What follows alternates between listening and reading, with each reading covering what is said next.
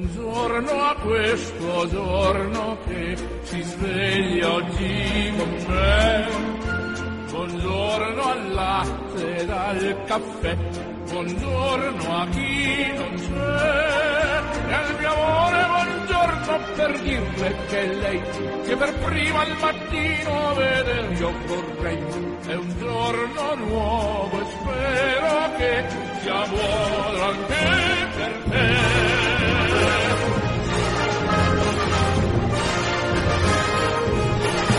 A tutti giunga un cordiale saluto, un ben ritrovati da Orazio Coclite. Oggi puntata speciale, puntata dedicata interamente a Giovanni Paolo II. Non mi resta dunque che augurarvi un buon ascolto.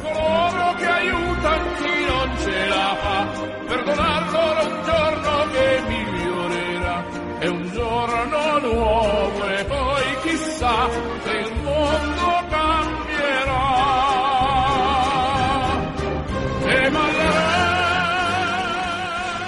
Come anticipato, oggi dedicheremo la puntata a San Giovanni Paolo II. Lo ricorderemo insieme a Lino Zani, maestro di sci, che ha avuto la gioia di sciare con Papa Voitiva.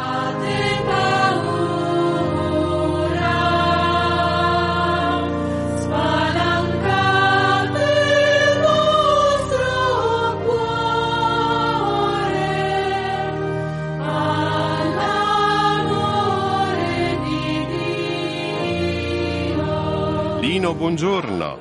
Buongiorno Orazio, buongiorno a tutti. Lino, tu hai scritto un libro dal titolo Era santo, era uomo, in cui racconti in maniera dettagliata il rapporto con Papa Giovanni Paolo II, un rapporto che ti ha segnato profondamente a partire eh, dal primo incontro avvenuto, se non vado errato, nel 1984, eh, con il pontefice ancora dolorante per l'attentato di cui era stato fatto oggetto. Ecco, ci racconti la genesi di quell'incontro, di quella sorprendente spedizione in montagna a cui partecipò anche l'allora Presidente della Repubblica Sandro Pertini. È vero, è stato un incontro quasi inaspettato, incredibile, perché pensavo di ospitare il Santo Padre eh, nel mio rifugio a 3100 metri sul ghiacciaio dell'Adamello non ci sembrava addirittura vero, addirittura eh, il primo incontro con Monsignor Stanisao, il segretario di San Giovanni Paolo II, eh, quando ci ha detto che sarebbe arrivato il Papa a fare tre giorni di vacanza nel, nel rifugio, ci, non, non, ci sembrava vero, sembrava veramente una, una storia d'altri tempi. In più qualche giorno perché tutto si è svolto in un, in un mese di organizzazione e, e, addirittura poi abbiamo scoperto che sarebbe arrivato anche il Presidente della Repubblica che accompagnava il Santo Padre in quei giorni di, di sciate sull'Adamello.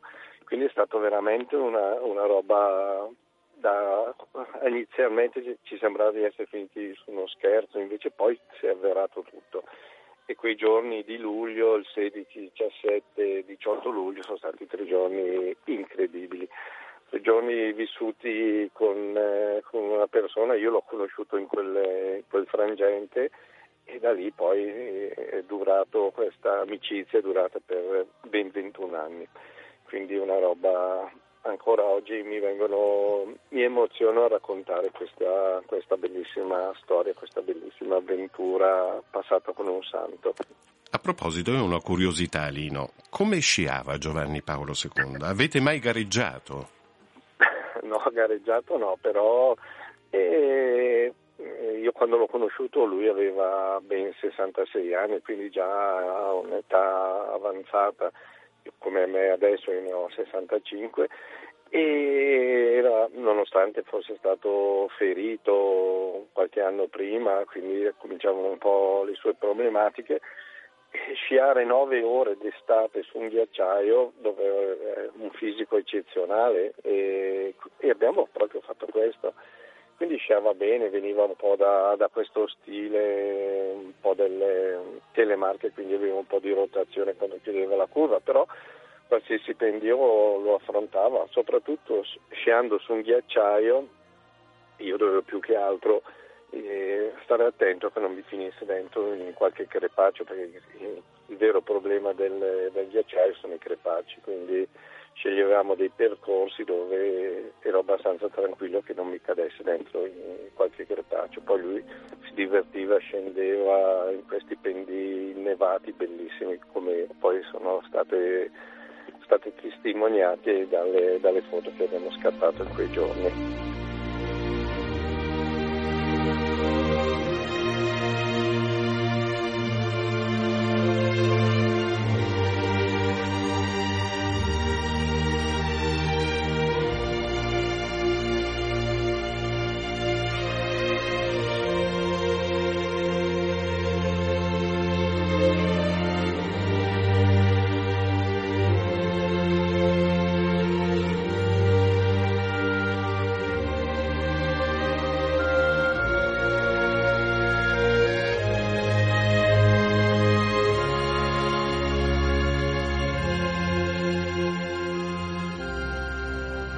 Corso delle vostre passeggiate, perché ci sono state anche delle passeggiate oltre alle sciate, di che parlavate, Lino? Beh, eh, con San eh, Giovanni Paolo II eh, sì, era impossibile non parlare, lui era una persona veramente curiosa della, dell'umanità, di noi uomini, e ci chiedeva e, si, e, ci si raccontava delle nostre avventure, lui parlava magari delle sue avventure di gioventù quando era sui suoi monti Tatra che andava a arrampicare, a camminare, a sciare.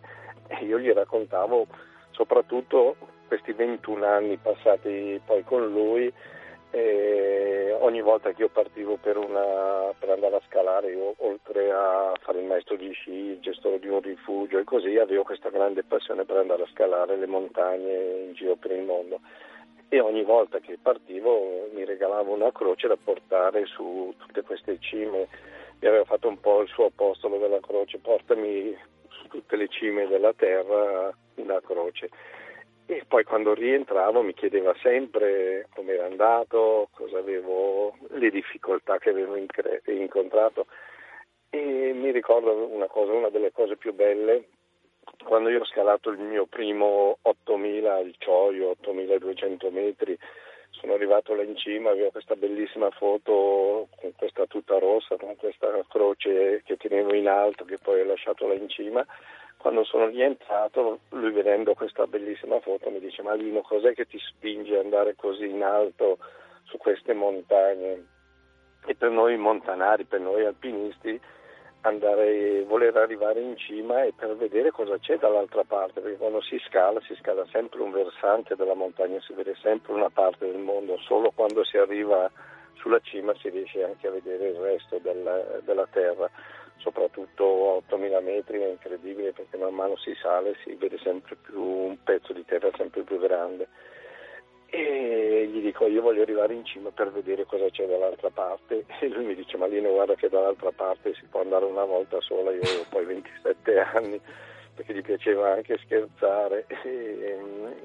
E, e mi dice guarda che dall'altra parte si può andare una volta sola. E io gli dico beh speriamo di andarci il più tardi possibile. E poi sempre con questa foto mi dice Lino la montagna ci dà un grande insegnamento, dalla cima si può solo scendere e tornando a casa comincio a pensare a questa frase così bella, dalla cima si può solo scendere, ma penso di, eh, come montanaro, come alpinista, cioè la, la, cima è solo la metà della scalata, poi c'è la discesa che forse è la parte più difficile della scalata perché si è stanchi, non si ha più questa adrenalina.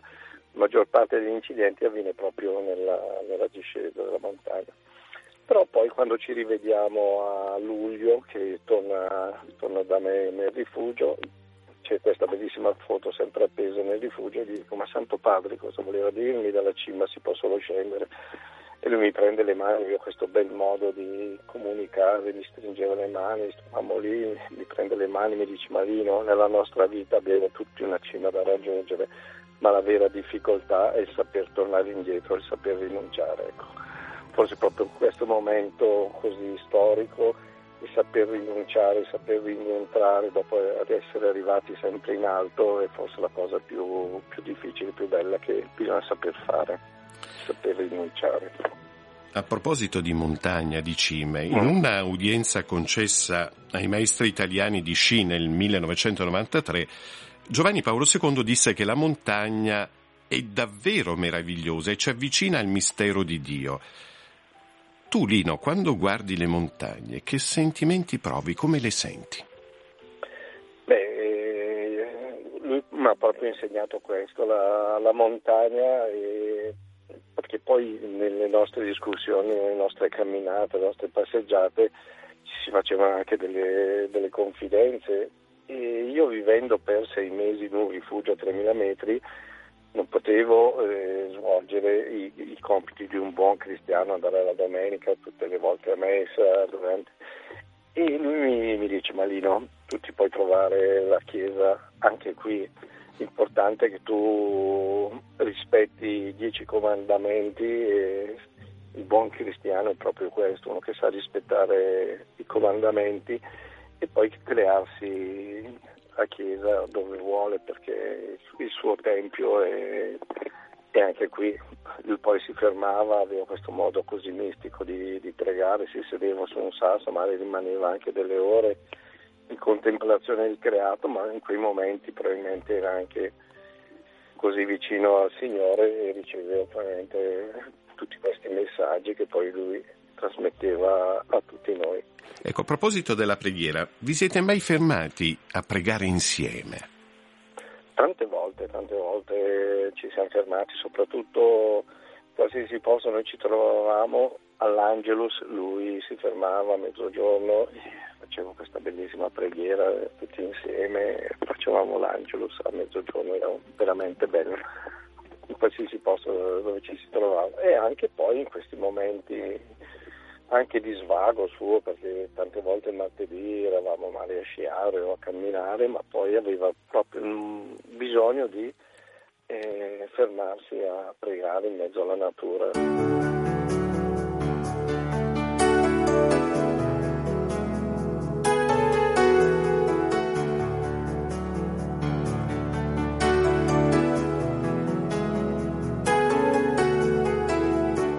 un uomo venuto da molto lontano.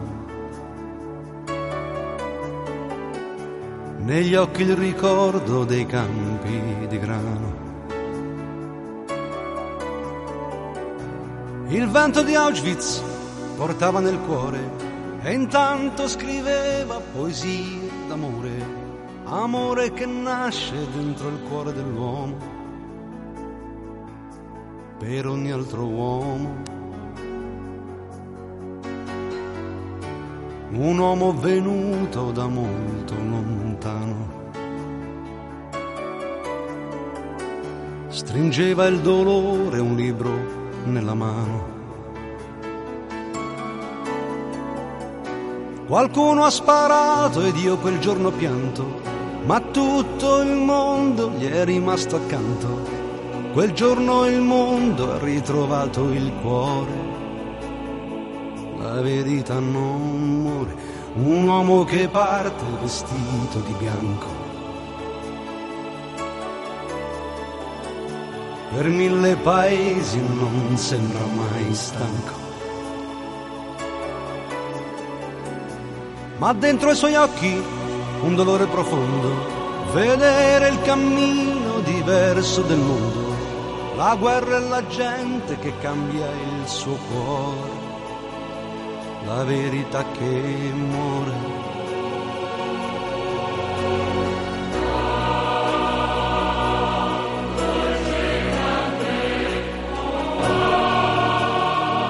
L'incontro con Giovanni Paolo II quanto ha influito nella tua vita e soprattutto nel tuo rapporto con la fede? Beh, eh, penso che mh, avrebbe cambiato chiunque un incontro con una persona così straordinaria. Per me è stato come più che un, più che un padre, proprio un, amico, un, fratello maggiore in cui ci si poteva confidare, chiacchierare dei problemi della, della vita. Con quella fede sicuramente mi ha, mi ha fatto capire tante cose come, come cristiano proprio. Ecco, io mi sono, non dico riavvicinato di più alla Chiesa perché già ero un buon cristiano, però mi sono, stando con lui ho capito e, e mi ha aiutato a superare anche tanti momenti di, di difficoltà che ho incontrato nella mia vita, ma soprattutto si è creato un rapporto di, di amicizia mm, di amicizia più che di un'amicizia profonda ecco di rispetto e di, di, sicurezza, cioè lui si fidava di, delle persone che aveva intorno e non, sapeva che non sarebbe mai stato tradito da, da queste persone. Questa forse la cosa più bella che, che, ha capito San Giovanni Paolo II e io ho capito che lui mi aveva dato questa fiducia e io gliel'ho sempre rispettata. Il giorno della canonizzazione in piazza San Pietro, tu eri presente lì, no? Sì. Quindi hai vissuto anche quella, quella bellissima esperienza, abbiamo tutti, noi che ci siamo formati alla scuola di San Giovanni Paolo II, tutti abbiamo partecipato a quell'incontro, abbiamo tutti un ricordo particolare. Sì, beh, il giorno della finalizzazione forse io sono stato presente in tutti i momenti eh, al suo funerale, nonostante avesse avuto un gravissimo incidente in macchina, e, però sono riuscito lo stesso a scendere al, al suo funerale e, e anche al giorno della canonizzazione questa immensità della folla. Io dico sempre che la vera santità di San Giovanni Paolo II è stata proprio di saper ascoltare incontrare tutti questi, non so, milioni di persone e per ognuno di noi ci ha lasciato sempre qualcosa, anche solo uno sguardo, lui sapeva che con uno sguardo ti mandava via felice e sapevo che mi aveva dato qualcosa, come aveva dato qualcosa a tutte le persone che mi incontravo. Lino, grazie, veramente grazie per la tua testimonianza. Più avanti ci risentiremo, parleremo di montagna, certo. sicuramente. Quando vuoi quando vuoi, l'amicizia anche con te è bellissima e quindi Grazie. condivido dei momenti bellissimi. Grazie, poi ci accomuna questo amore per Giovanni Paolo II che abbiamo tutti conosciuto e amato in modo particolare e continuiamo ad amare. Grazie, grazie. Lino e buona giornata. Anche a te. Grazie, Ciao, grazie.